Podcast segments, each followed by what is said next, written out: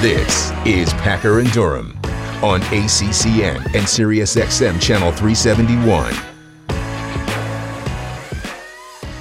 Packer and Durham pre power hour is upon us as we continue to stream live on the ESPN app. Number for the show is 844 say ACCN.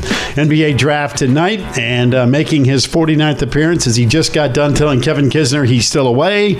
Seth Greenberg joins us from parts unknown. Mr. Greenberg, how are we doing? Dude, that guy's never away because he hits it right at the stick. It's unbelievable. he's got like darts going right at the stick. I, when I swung, I said, Kevin, turn away. I don't want to ruin your weekend. Yeah, it, it, you know it's funny when you play with a PGA Tour guy. They really do make an incredibly hard sport. Really look simplistic, oh, don't they? It's fairways, greens. They're never out of line. Everything's right in front of them. It, they just really make the game look easy. Uh, the guy was unbelievable. He, he actually, so uh, I think it's uh, three. It's a kind of a slight dogleg right, but you can drive it right into actually two's fairway. Uh, I drive it right into two's fairway by mistake. He did it on purpose. I said, Why'd you do that? He said, It's 20 yards closer. They cut down that tree in front of the green. He said, I hit it two, 285 or whatever. It's 20 yards closer than if I hit it in the middle of the fairway, 285. I mean, hmm. like the analytics of what they do and how they prepare for a round and the notes he was taking throughout mm. the round was fascinating. But what a play, what a really easy guy to root for obviously a huge Georgia fan and uh, just a really, really good person. Yep. Yeah. Hey, uh, Seth, tonight is well. There, that's there. There is the uh, you know. There's the concession, right? I got you. Um, I want to pivot to tonight, but I want to do it in a in a way because I've always and I told Pack this in, in the first hour sometimes I think I see a guy at the collegiate level and somehow or another he doesn't project. Mark mentioned Alondes Williams, the ACC Player of the Year, and how he does not project in any of these mocks, at least right now. Doesn't mean he's not going to be on a team, but it's going to be a different track. As opposed to AJ Griffin, uh, Blake Wesley, Jake LaRavia, all guys expected to go at some point tonight. Uh, what's what's the difference maker at the next level that we don't see or project as comfortably from the college game in your mind? Can you defend and, and make a play? Uh, you do have positional size. What's your upside? Um, and then, you know, what's your value? Like Jake LaRavia, he has he has a skill. He's six nine. He can shoot the ball. He's a very good passer. High basketball IQ, a physicality. In the new NBA, he's a fit because he, he has a positionless skill offensively, and he's actually a better defender than people think. AJ Griffin is all about upside. See, here's the thing. I agree. Like Alondes Williams, I think he's going to have a chance eventually to stick with someone.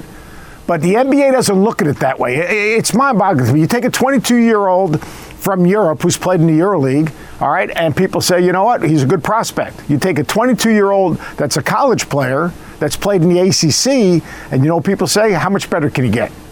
So Alondes Williams is like a quarterback that had one really good year, and you look at him and you say, you know what, he's intriguing, but he's not intriguing enough that we're gonna hmm. we're gonna waste a second round draft choice on him because of his you know they they project they, they look at his upside and his lack of productivity in relation to his first three years, which I think is wrong. I think he's he's an interesting prospect. He'll get a two way, I, I, I would expect, and try to play his way in. We got a lot of guys that have played their way into to the league. If you look at you know look what the, the, the Heat have done with with two-way players, uh, you know, Duncan Robinsons of the world. I mean, there are opportunities. Dorian Finney-Smith didn't never got drafted, and he just signed a $46 million contract. So it is yeah. interesting. The latest the latest example is Jose Alvarado of Georgia Tech, who sure. went on a two-way to the Pelicans last year and ended up being a piece in their playoffs too. But he's Sorry. an impact. But Jose go. Alvarado has a has a skill set.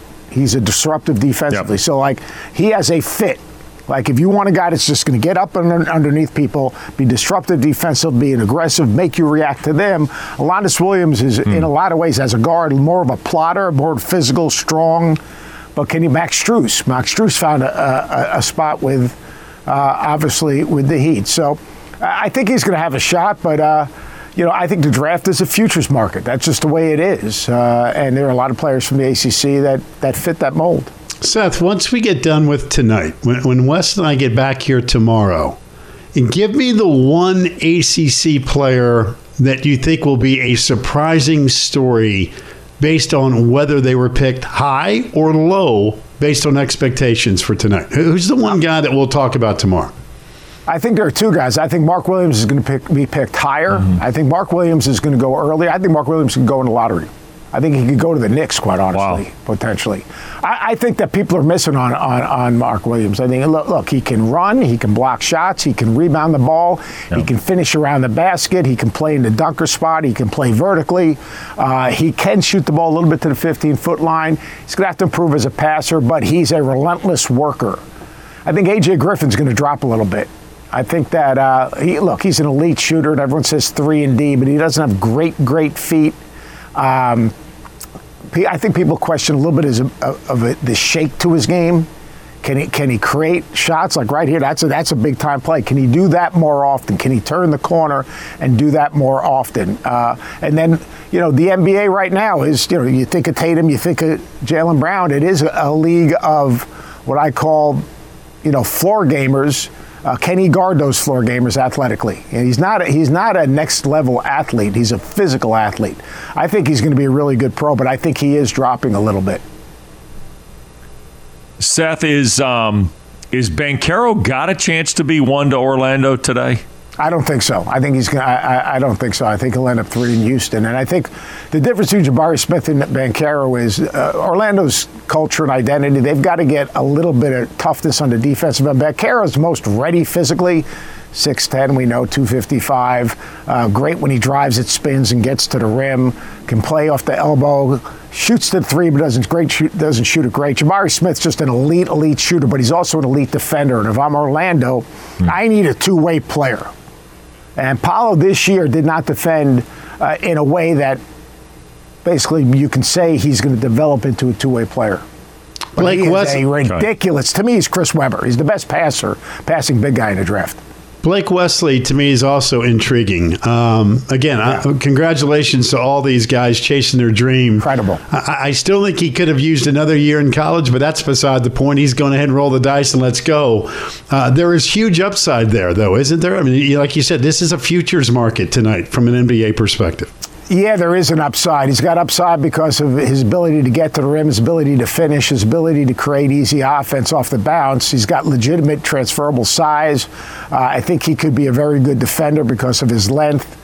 I think Blake Wesley, uh, yeah, he could have come back and he could have played himself into the lottery. And that's an interesting thing. So Blake Wesley might go, say, 20, between 15 and 20. If he came back and played himself into the lottery, he, he actually loses money by uh, going in this year because you know what he would have been slotted as a lottery pick, a high lottery pick, would have been different. Now if he would have stayed in the same spot, you know, nothing ventured, nothing lost. But yeah, but Blake mm. Wesley is all about the futures market, but he is an elite slashing downhill. You know, a lot of people say Jaden Ivey a year ago. And look what happened with Jaden mm. Ivey. Jaden Ivey is going to go in the top four. Ah, good point. Um, all right, let's pivot to next year. We saw Pete Nance was the transfer added to Carolina. That's I want to say fill the Brady Manek spot. I'm not going to go there. He's the guy on the roster, right? Carolina may go another route in terms of their lineup. Doesn't shoot it like Brady. Given where we are, yeah. Given where we are today, if if I were to ask you, there's a lot of hype on Carolina because of the guys coming back. We know Duke's had a terrific recruiting class. Who's your next team in the order, Seth? Who are you next thinking about from the ACC perspective? Virginia, Florida State on the bounce back. Notre Dame brought back just about everybody except Wesley. I mean, Louisville, Kenny's done a great job, it looks like, early on here. What, what are we looking at beyond the Duke Carolina uh, consortium at the top?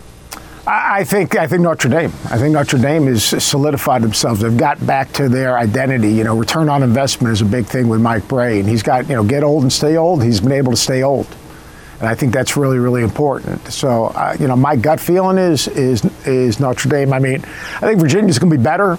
Obviously, getting Kihei back, back is is a huge huge plus.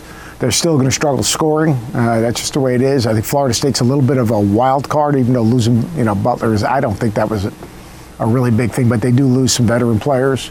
I think the most interesting thing is Carolina because you know Carolina went from in November what's wrong with Carolina and you know and, and all the mm-hmm. stuff with Hubert to the Final Four, and now totally different expectation. different expectation individually in terms of each one of those players coming back. Why did they come back to improve their draft stock? And then obviously expectation collectively. You know, we went to the Final Four. We're game away from winning the whole thing. Uh, you know, we are expected to win national championship. I mean, you get these guys back. Uh, you know, that's that's the goal. So the pressure, finding a way to compartmentalize the players' individual goals and expectations, and collectively managing the expectation, two totally different things. Uh, and the hmm. static that's going to be around the players individually, and then obviously the pressure that's going to be around the program collectively. I think that's going to be the most interesting thing to watch with Carolina. Seth, it does seem before we let you go that, that the conference is in a better position today than a year ago. And Wes and I would have these conversations and go, man, I, I know we don't know what a roster is going to look like until October, but where did everybody go? It just feels like the league is light years ahead of where it was a year ago. Feels that way. If I was the league, my marketing my marketing program would be really simple. We're back. ACC basketball, we're back. And then I'd list show all those guys that are returning. the Carolina guys, Smith, uh, Leshevsky, all you could you could just list all these guys yeah. that are coming back and say we're back. ACC basketball, forget about that narrative. All right, we are the standard and we are back. If I was the marketing director for basketball, and I would start it right now. I would have billboards throughout North Carolina. I would get that slogan out on, on this show. We've the messaging for the league has got to change plain and simple. With the number of guys that are returning, the concept should be we're back and then show the players that have decided to return and the impact they could have on not just Carolina, but the league as a whole. Boom. There you go. All right, tee it high, let it fly. Remember, guest people, be on the lookout. Yeah, There's a uh, shark be, in the water today in hey, Connecticut. Be careful on the left because my last two drives, I had a little, I got a little snappy, so I got to get that straightened no, no, out today. No, no. No, no. Shark in the water today in the member guest. Shark in the water. See you, Coach. Be well. Appreciate you guys All having right. me. Thank you.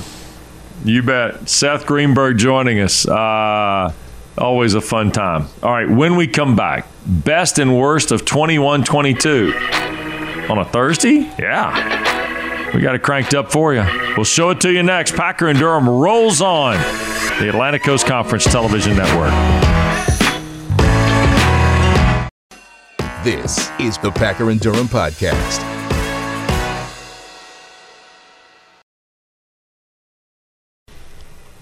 Packer and Durham, we're back. Going to Seth Greenberg. 844 say ACCN is the number for the program. But I think Seth's right. You hear the bump? I, yeah, I heard the bump. Do you, no, no, do you hear the bumper? Yes, I do. It's perfect.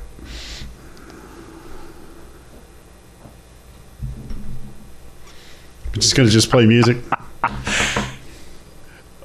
you know your James Brown story is one of my all-time favorite stories you tell. True. So when I hear James Brown and see you, I start laughing. I met the man. It's one of my all-time favorites. It will be in the book. It will be in the book. Oh. And if you've never heard that story, when you hear that story or read about it, you're going to think I'm making it up, and it's not a made up story. One of the all timers. Pac Man! Hey, Pac Man, we're going to with Jim Crockett. I'll have to tell that story someday. If you did not listen to Prime Time with the Pac Man back in the day, syndicated oh. in North and South Carolina, it did happen. Oh. Me and oh. James Brown, oh. one of the all timers. and the band. Don't and forget the band. The entire the band came with him. The entire band. Girlfriends, wives, band, groupies, they were all hanging out in the studio. All timers. You know, I can probably find that picture somewhere. I, I probably got that in uh, storage somewhere. That picture we took with James Brown in the studio that day, eating ribs, chicken. Hey, Pac Man. Get back, get that back. back. What are you going on out there, Pac Man? He's a classic. James Brown was awesome. All right. Uh, best of 21 22. The academic and athletic season is, is complete in the ACC. And uh, we thought we'd throw a best and worst at you here on a Thursday to kind of you know, close the book, if you will. Um, you got to start with Pittsburgh at the top, right? They won well, the ACC championship for the first time, finalist for the Heisman Trophy, ACC Player of the Year, uh, personification of the full rebuild by Pat Narduzzi with that program. Um, 11 wins, New Year's Six. Congratulations to everybody involved in this whole deal. My goodness, what a team. Great year. Uh, the Kenny Pickett story was tremendous. Coming back, going, hey, listen, the NFL can wait. Uh, adds to his academic prowess, not to mention hardware. You mentioned the Heisman finalist, but yep. Pitt, quite frankly, that defense was great. They won big games. Uh, Pat Narduzzi had a vision, and you've got them coming back to the ACC Football Championship as of June 23rd. Yeah. Uh, and for folks at discount Pitt football moving forward, you are making a terrible mistake. Now, granted, those first two games of the season are important. Backyard brawl with West Virginia. Uh, big bad mighty Tennessee, classless like they like to call themselves. I guess it's just their baseball team. Uh, they come rolling in there as a replay of last year's uh, Johnny Majors Invitational, a game that Pitt won at Neyland Stadium. So the first two games of the season are really important, but that Pitt team should be very, very good. Yep. Uh, Wake football. Dave Clawson's team was in the ACC championship game. They won 11 games for the second time in program history. Only other time was 2006. And a terrific year for Coach Clawson, his staff, and of course, they bring back a lot of ammo for 2022 said the other day he has built a heck of a program. And for folks that just kind of discount Wake, is oh, that's a nice story. You don't know what you're talking about. Got to do a little deeper dive.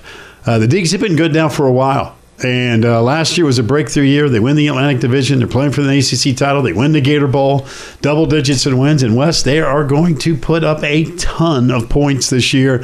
Sam Hartman's back, and their yep. brother's back on that side. If there's any kind of improvement on the defensive side, Wake's going to be a problem for everybody. Just telling you. If Brad Lambert and that defense gets better, and they need to, uh, Wake is going to put points on people. So the Deacs are the real deal, man. They can play. Yep. Uh, let's pivot to the pitch. Uh, Clemson and Florida State. The ACC took home both national championships in soccer. Clemson winning the men's crown for the first time since 1987. Mike Noonan and his staff do a terrific job with Clemson, and they win the College Cup at the WakeMed Soccer Park outside of Raleigh. And then Florida State, Mark Krikorian, what ends up being his final bow. They win their third national championship in the last eight years. Yuli Giles, PK, the winner for the Noles uh, from Florida State, it was redemption, right? What could have been the year before, and it was like, hey, we're coming back for unfinished business. Every time we talk to a Florida State soccer player, you can almost see it in their eyes, Wes, that hey, unfinished mm-hmm. business. It's not complete until we close the deal, and they did. And for Clemson, I mean, let's be honest, Notre Dame won the ACC men's soccer championship. Clemson won the national championship. We we have harped on this since we've been doing this show. Soccer in this league on both the men's and women's side, quality at the top, quality depth. It's a giant league. It's got if you love soccer, this is your conference. And obviously the hardware this year kind of personifies everything we're talking about. Clemson's got on the men's side, Florida State on the ladies' side, and the league will be dominant again for the upcoming 22-23 campaign too. But, ladies and gentlemen, let's make no mistake. The ride to any national championship in the ACC started one place That's and right. one place only. That's exactly right. Right in here. the rain in South Bend, Indiana, right there. Yep. Chariot of Champions. Yeah. It was an idea that was hatched on this show a couple years ago. The new commissioner, Jim Phillips, made it a reality. Eric McLean riding shotgun where Chester was supposed to be sitting, but that's okay.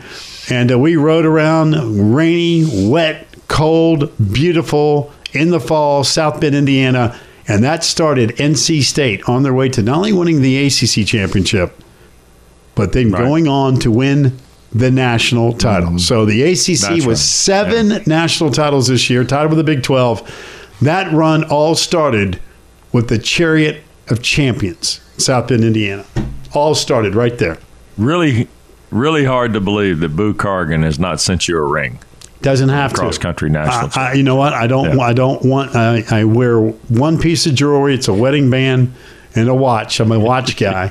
I don't want the championship ring. It was all an honor to drive the Charity Champions, much like the shoe blimp at yeah. the uh, ACC tournament. And if we yeah, could have pulled off go. the uh, boat show at Lake Hartwell, uh, mm-hmm. which is still on my to do list, uh, that would make it the triumphant right there. I don't need the ring.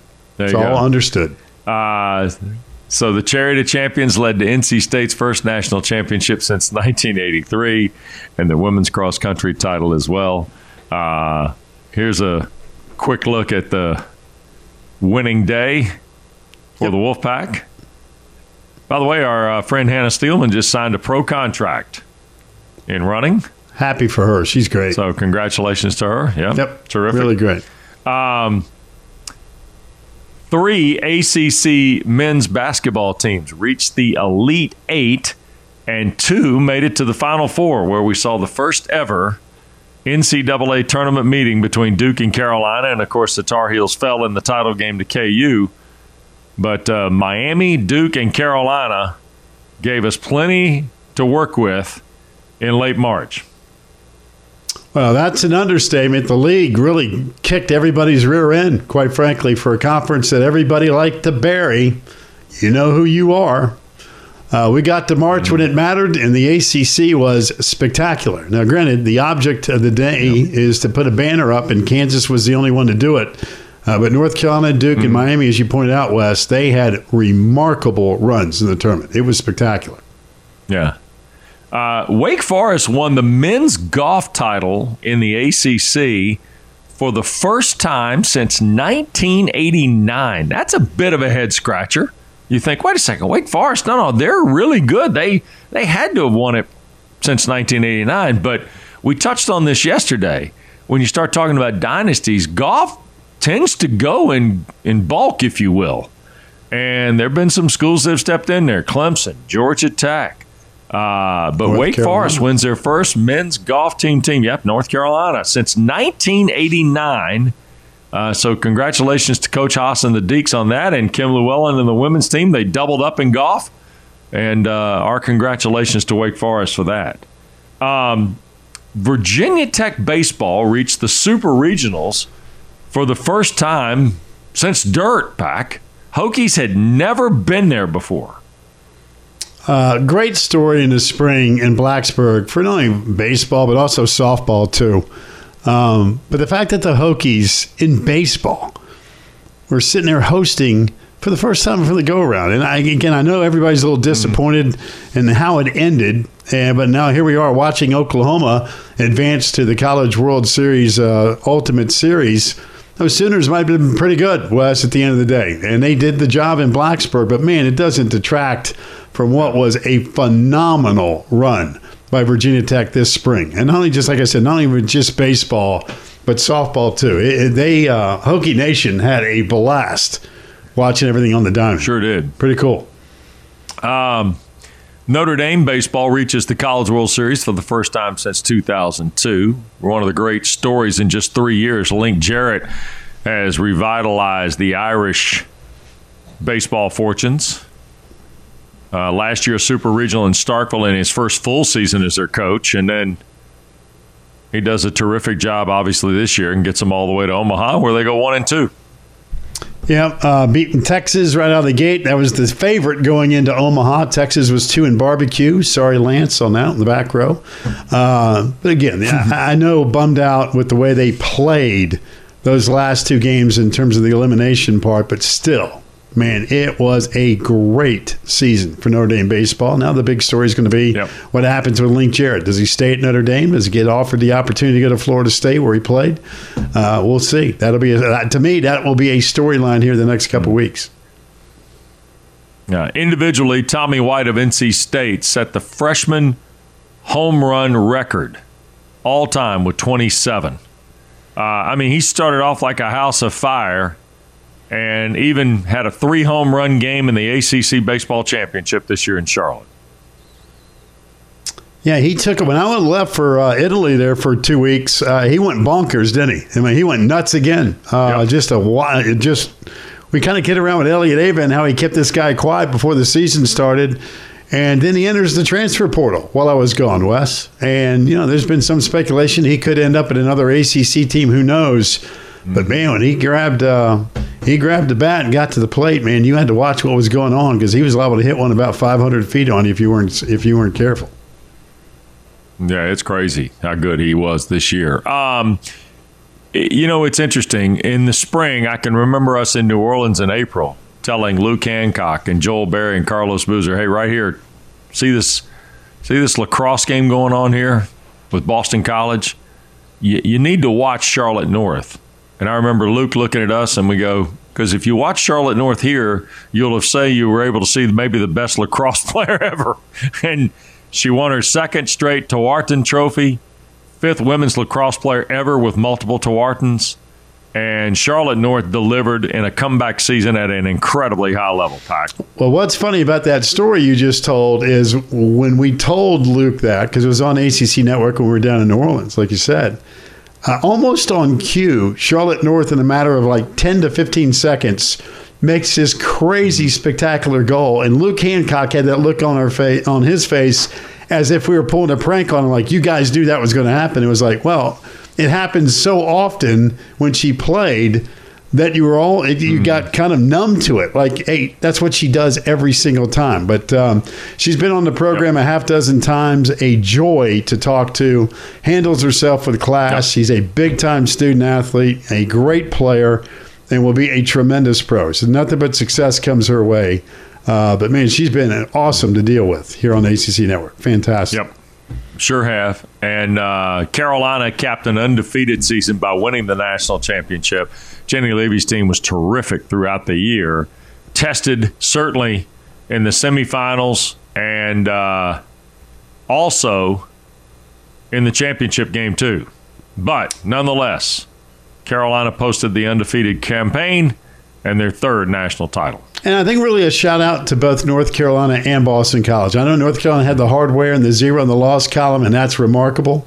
But those two teams played three times this year, and all of them were awesome. They played for an ACC title, a national mm-hmm. title, and had, I think it was like a 16 15 game during the regular season. Um, and, and, they were like one, and I would do a Wes Durham here. They were one in 1A or 1A and 1B. I mean, they were just neck and neck. And you got a sense after that first game of the regular season. And in fact, I think I mentioned this. Wouldn't it be cool if we saw this game three times this year? Well, we did. And North Carolina won them all. Uh, but man, what a run by the heels. I mean, they've had great teams. This one was really, really special, but we were all spoiled rotten again to see the excellence with both Boston College and North Carolina in women's lacrosse. It was outstanding. All total, seven national titles and a lot of great individual and team performances in the athletic calendar. All right, when we come back, the worst of 21 22. The worst of the campaign pack. We will get to that when we continue. Packer and Durham on a Thursday on ACC Network. Packer and Durham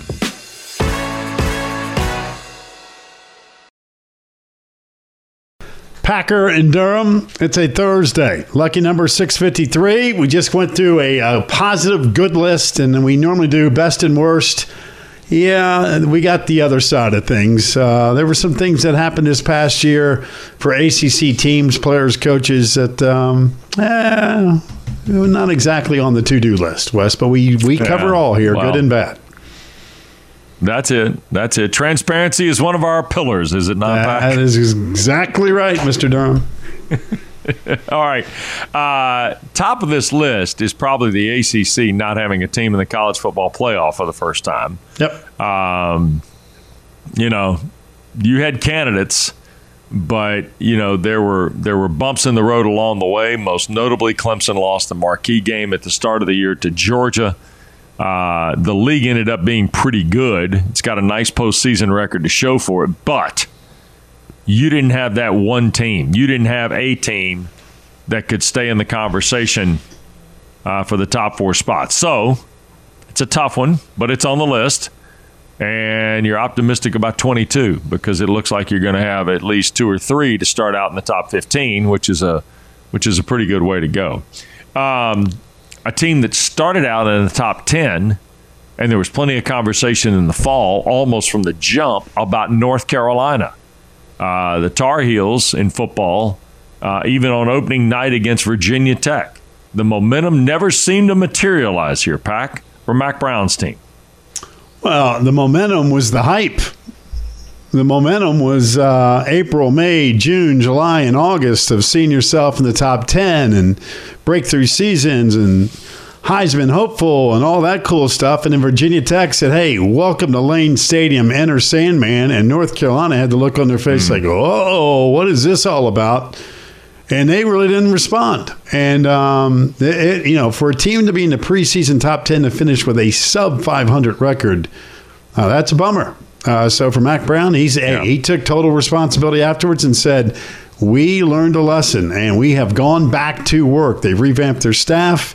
Uh, granted, there's some different question marks. There's different hype. All the hype's now across the road there in Raleigh, North Carolina, for NC State football for the upcoming season. But mm-hmm. hey, you know what? That North Carolina an egg, and they were the first ones to admit it afterwards, and it was disappointing because they, had, you know, huge expectations from an individual standpoint and a team standpoint. But it it started with North Carolina week one in Blacksburg with Rowdy Lane Stadium. Mm. Um, just to show you kind of the parallels to football and basketball, but yet how postseason can change things in basketball. Don't forget the ACC finished the regular season with just one team in the top 25, and that was Duke.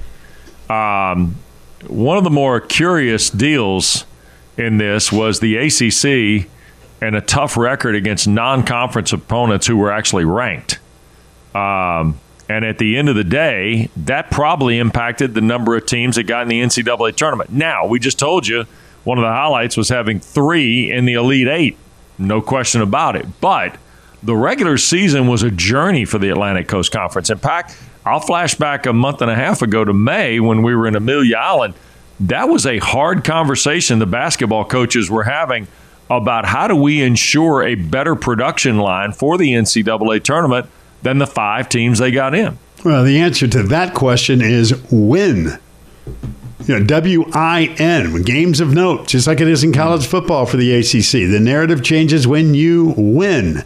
Uh, the conference did a lousy job winning important non conference games early, and it affected the narrative. And again, the AP voters, mm. I don't need to beat up on them anymore, but you know, the tournament kind of proved that the voters didn't know what they were talking about. So it is what it is, but narratives change on wins and scoreboards. It's not the Joe Giglio Fantasy League.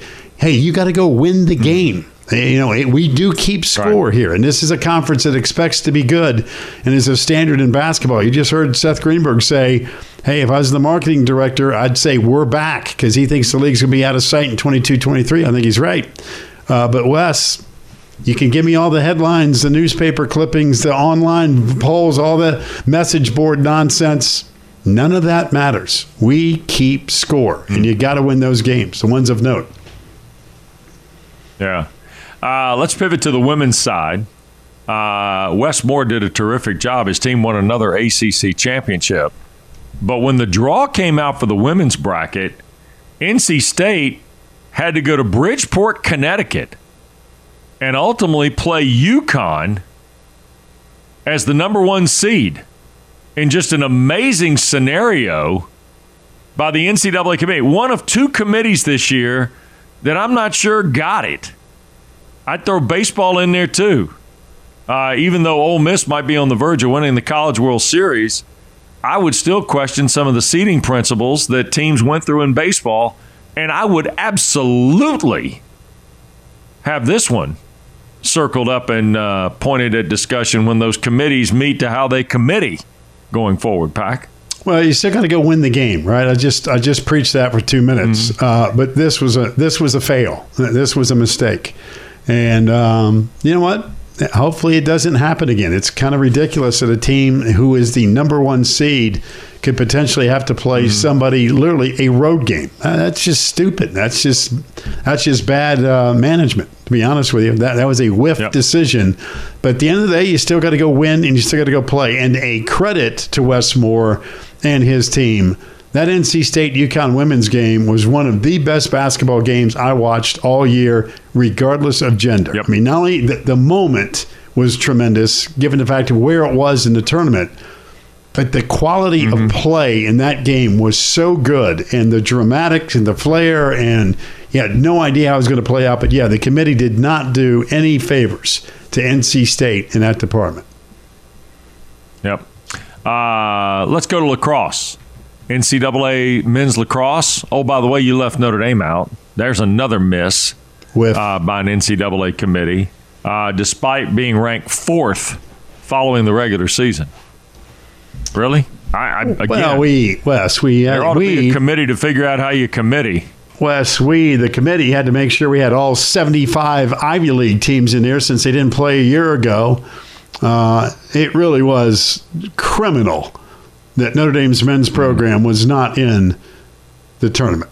Now, again, Maryland proved to be the best team in the country. Nobody beat them, and give Maryland all the credit. But Notre Dame should have been in should have been in. That, that's not even a debate. I mean, the numbers didn't lie. I don't know what the committee was smoking because uh, they were doing something. That was a total whiff, big time. Yep. Um, let's pivot back to NC State again. Uh, another committee faux pas. NCAA baseball committee left NC State out of the tournament after a COVID forfeit in the College World Series the year before. Um,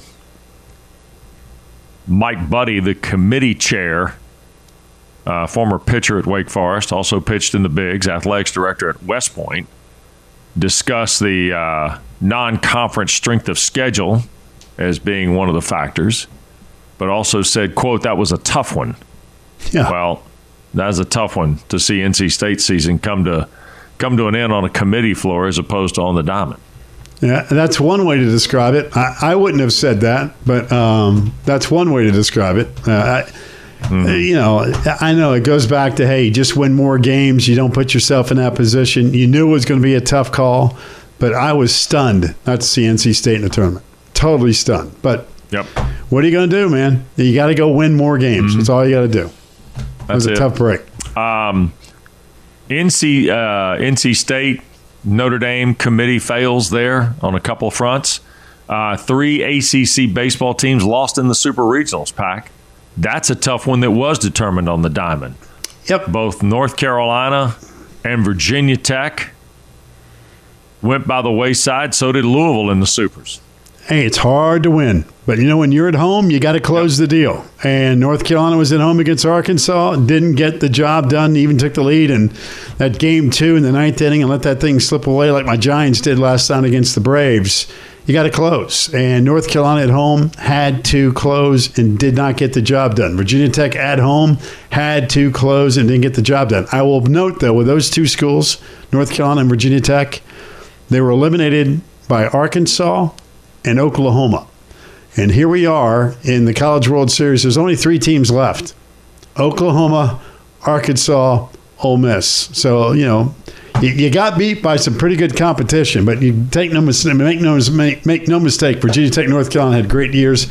But I, I, was surprised how the Super Regionals turned out, Wes. If you would have told me with the four teams yeah. that were in it, who had the hardest job to get there, it's Notre Dame, and they ended up winning it. Louisville had to go on the road at A&M, lost two. But when you're at home, you, you got to be able to close. And we just didn't get the job done. That's it. Just didn't get the job done. Same could be said about softball in terms of reaching Oklahoma yep. City as well no in the Women's question. World Series because the ACC missed opportunities there as well. Most notably, here's Virginia Tech. Boy, what a tough couple of weeks for Hokie fans as it relates to advancing to uh, the national championship field, right? Really thought Virginia Tech, Florida State would be there. Uh, I thought both of them were national championship caliber good. Uh, and it didn't happen. Mm-hmm. Uh, you know, Clemson had a terrific year, Notre Dame, et cetera, et cetera. But man, Virginia Tech and Florida State in particular, you really got a sense that, hey, yep. they're going to get to Oklahoma City, and neither did. Uh, in some respects, uh, maybe as big a disappointment, I think, it, from a sports perspective this year in the league, Wes, is the failure uh, of our best teams not to get to the biggest stage. Uh, and with women's softball, yep. maybe the number one on that list. Yeah, I agree with you on that. All right, that's the tough list. We had the good and we had the bad. When we come back, the best of two a days. Help us get to the nine o'clock hour. We review our two a day reports from the Atlantic Division as we head to next fall in ACC football next on Packer and Durham. Here's Mark Packer and Wes Durham.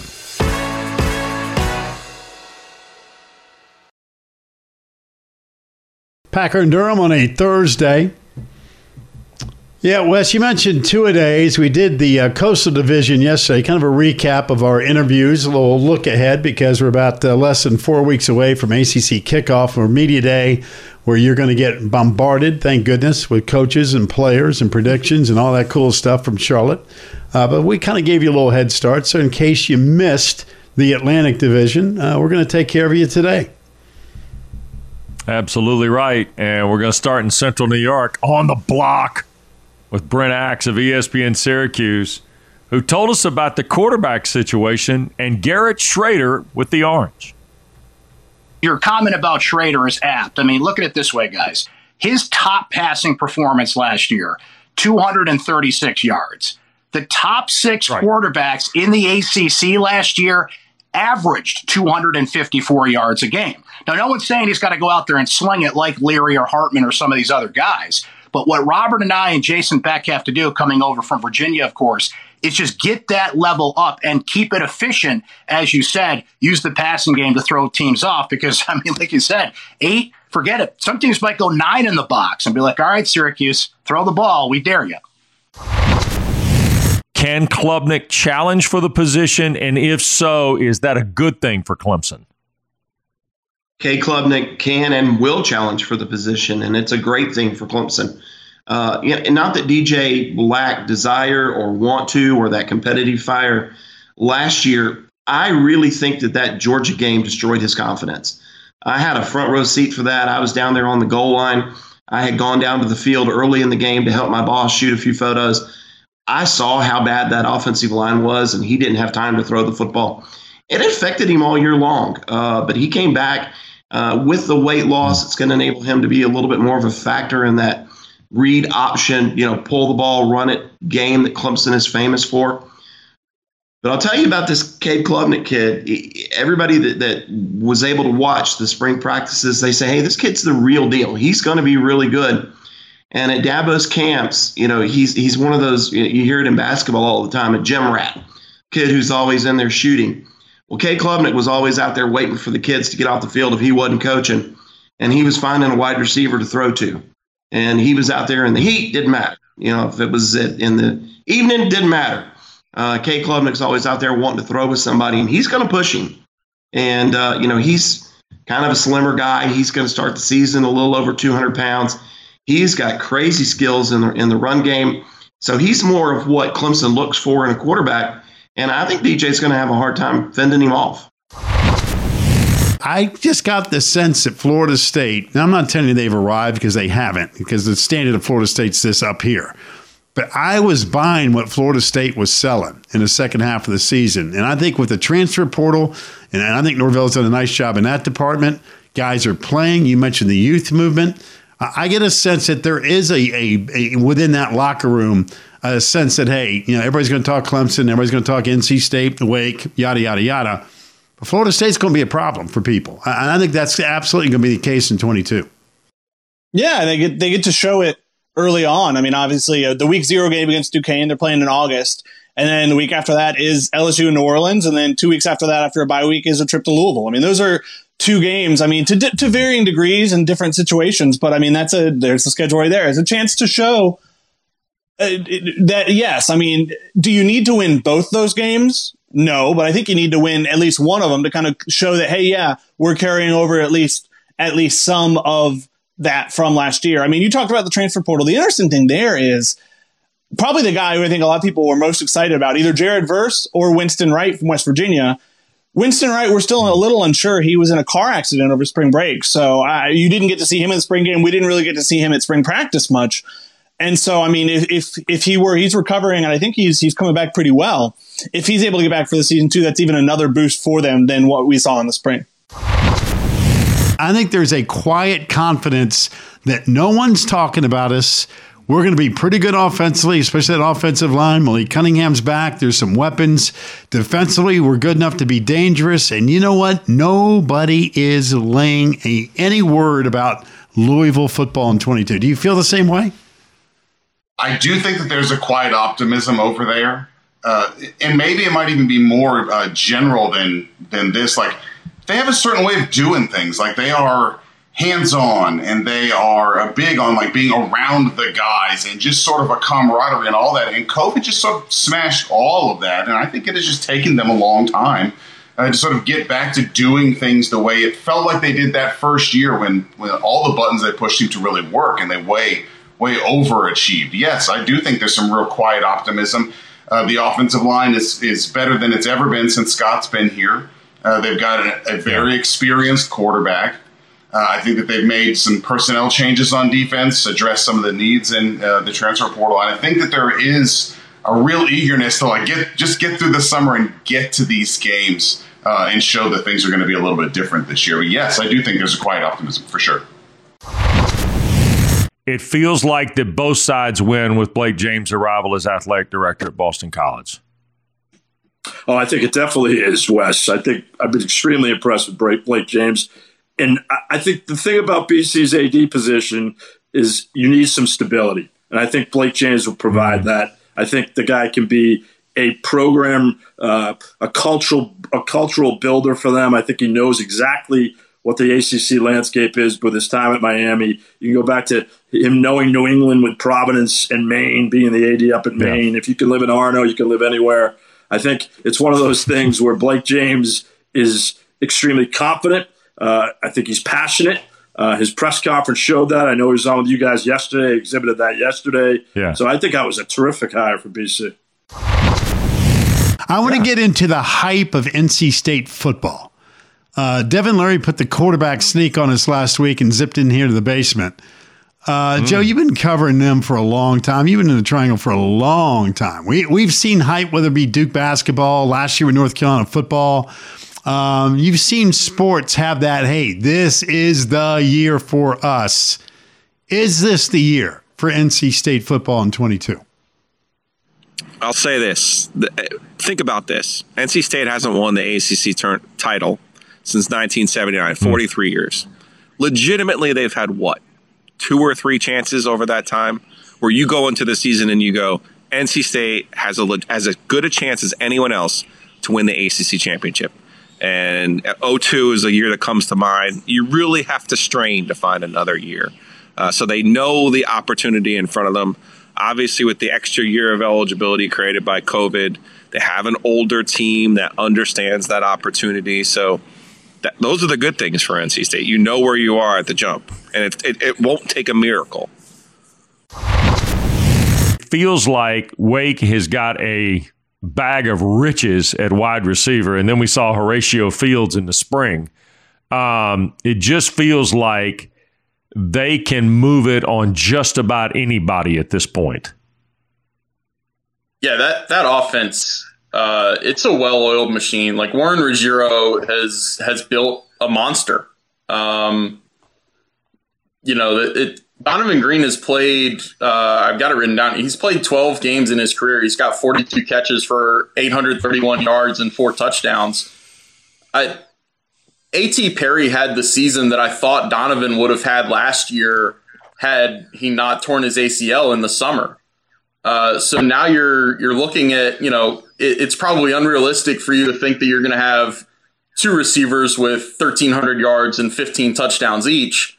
But if both of them can go, you know, a thousand yards, twelve touchdowns each, and then you've got, you know, you're not even mentioning Taylor Morin uh, right. and Ke'Shawn Williams. You've you've just got such a stacked receiver room that you know Sam Hartman can spread the ball around. Uh, he's got options, and and that's that's a scary thought. Hmm. Appreciate all those gentlemen uh, who have joined us over the last uh, week and a half, uh, breaking down ACC football. Um, again, it's a, it's a kind of a perfect appetizer before the main course in Charlotte coming up next month, Wes, because it is go time when we get to around July 19, 2021. I believe are the two or three days for the uh, kickoff of the ACC. And again, talking season officially begins in about uh, two or three weeks. But uh, when we get there, to me, it kind of feels like the start of the college football season. All right, you have officially got my favorite terminology for the Atlantic Division when you said a month and a half ago it could be a fist fight. Fist fight. Um, yeah. Um, is this Clemson and NC State? No. In your mind right now, today? No, no. Uh, how do you discount Wake Forest? I mean, they, they beat everybody last I'm, year, right? I mean, they're the ones who got the belt. When you start about the Atlantic, you got hardware, raise your hand. Not not fantasy sports, not we shoulda, woulda, coulda, should. No, no. You either won, you lost. Who's got the belt? Wake's got the belt. So, you know, they're they're trying to win another one, but you got to throw Wake Forest in there. With everybody coming back offensively with Sam Hartman back, they're going to score. They get Clemson early in Switzerland. Clemson's got to figure out the offense with the mm-hmm. quarterback situation. NC State's loaded, but can they handle the hype? And I'll say it again. I said it a couple months ago. The ACC's Atlantic Division, in my opinion, is the one division in all of college football that the quote unquote experts are going to sleep on. This division is going to be loaded. And not only those three teams I just mentioned are going to be all preseason top mm-hmm. 15 and legit, but the Florida States, right. the Louisvilles, and the Boston colleges, that next level. No disrespect, Syracuse. I'm not putting you in that group yet.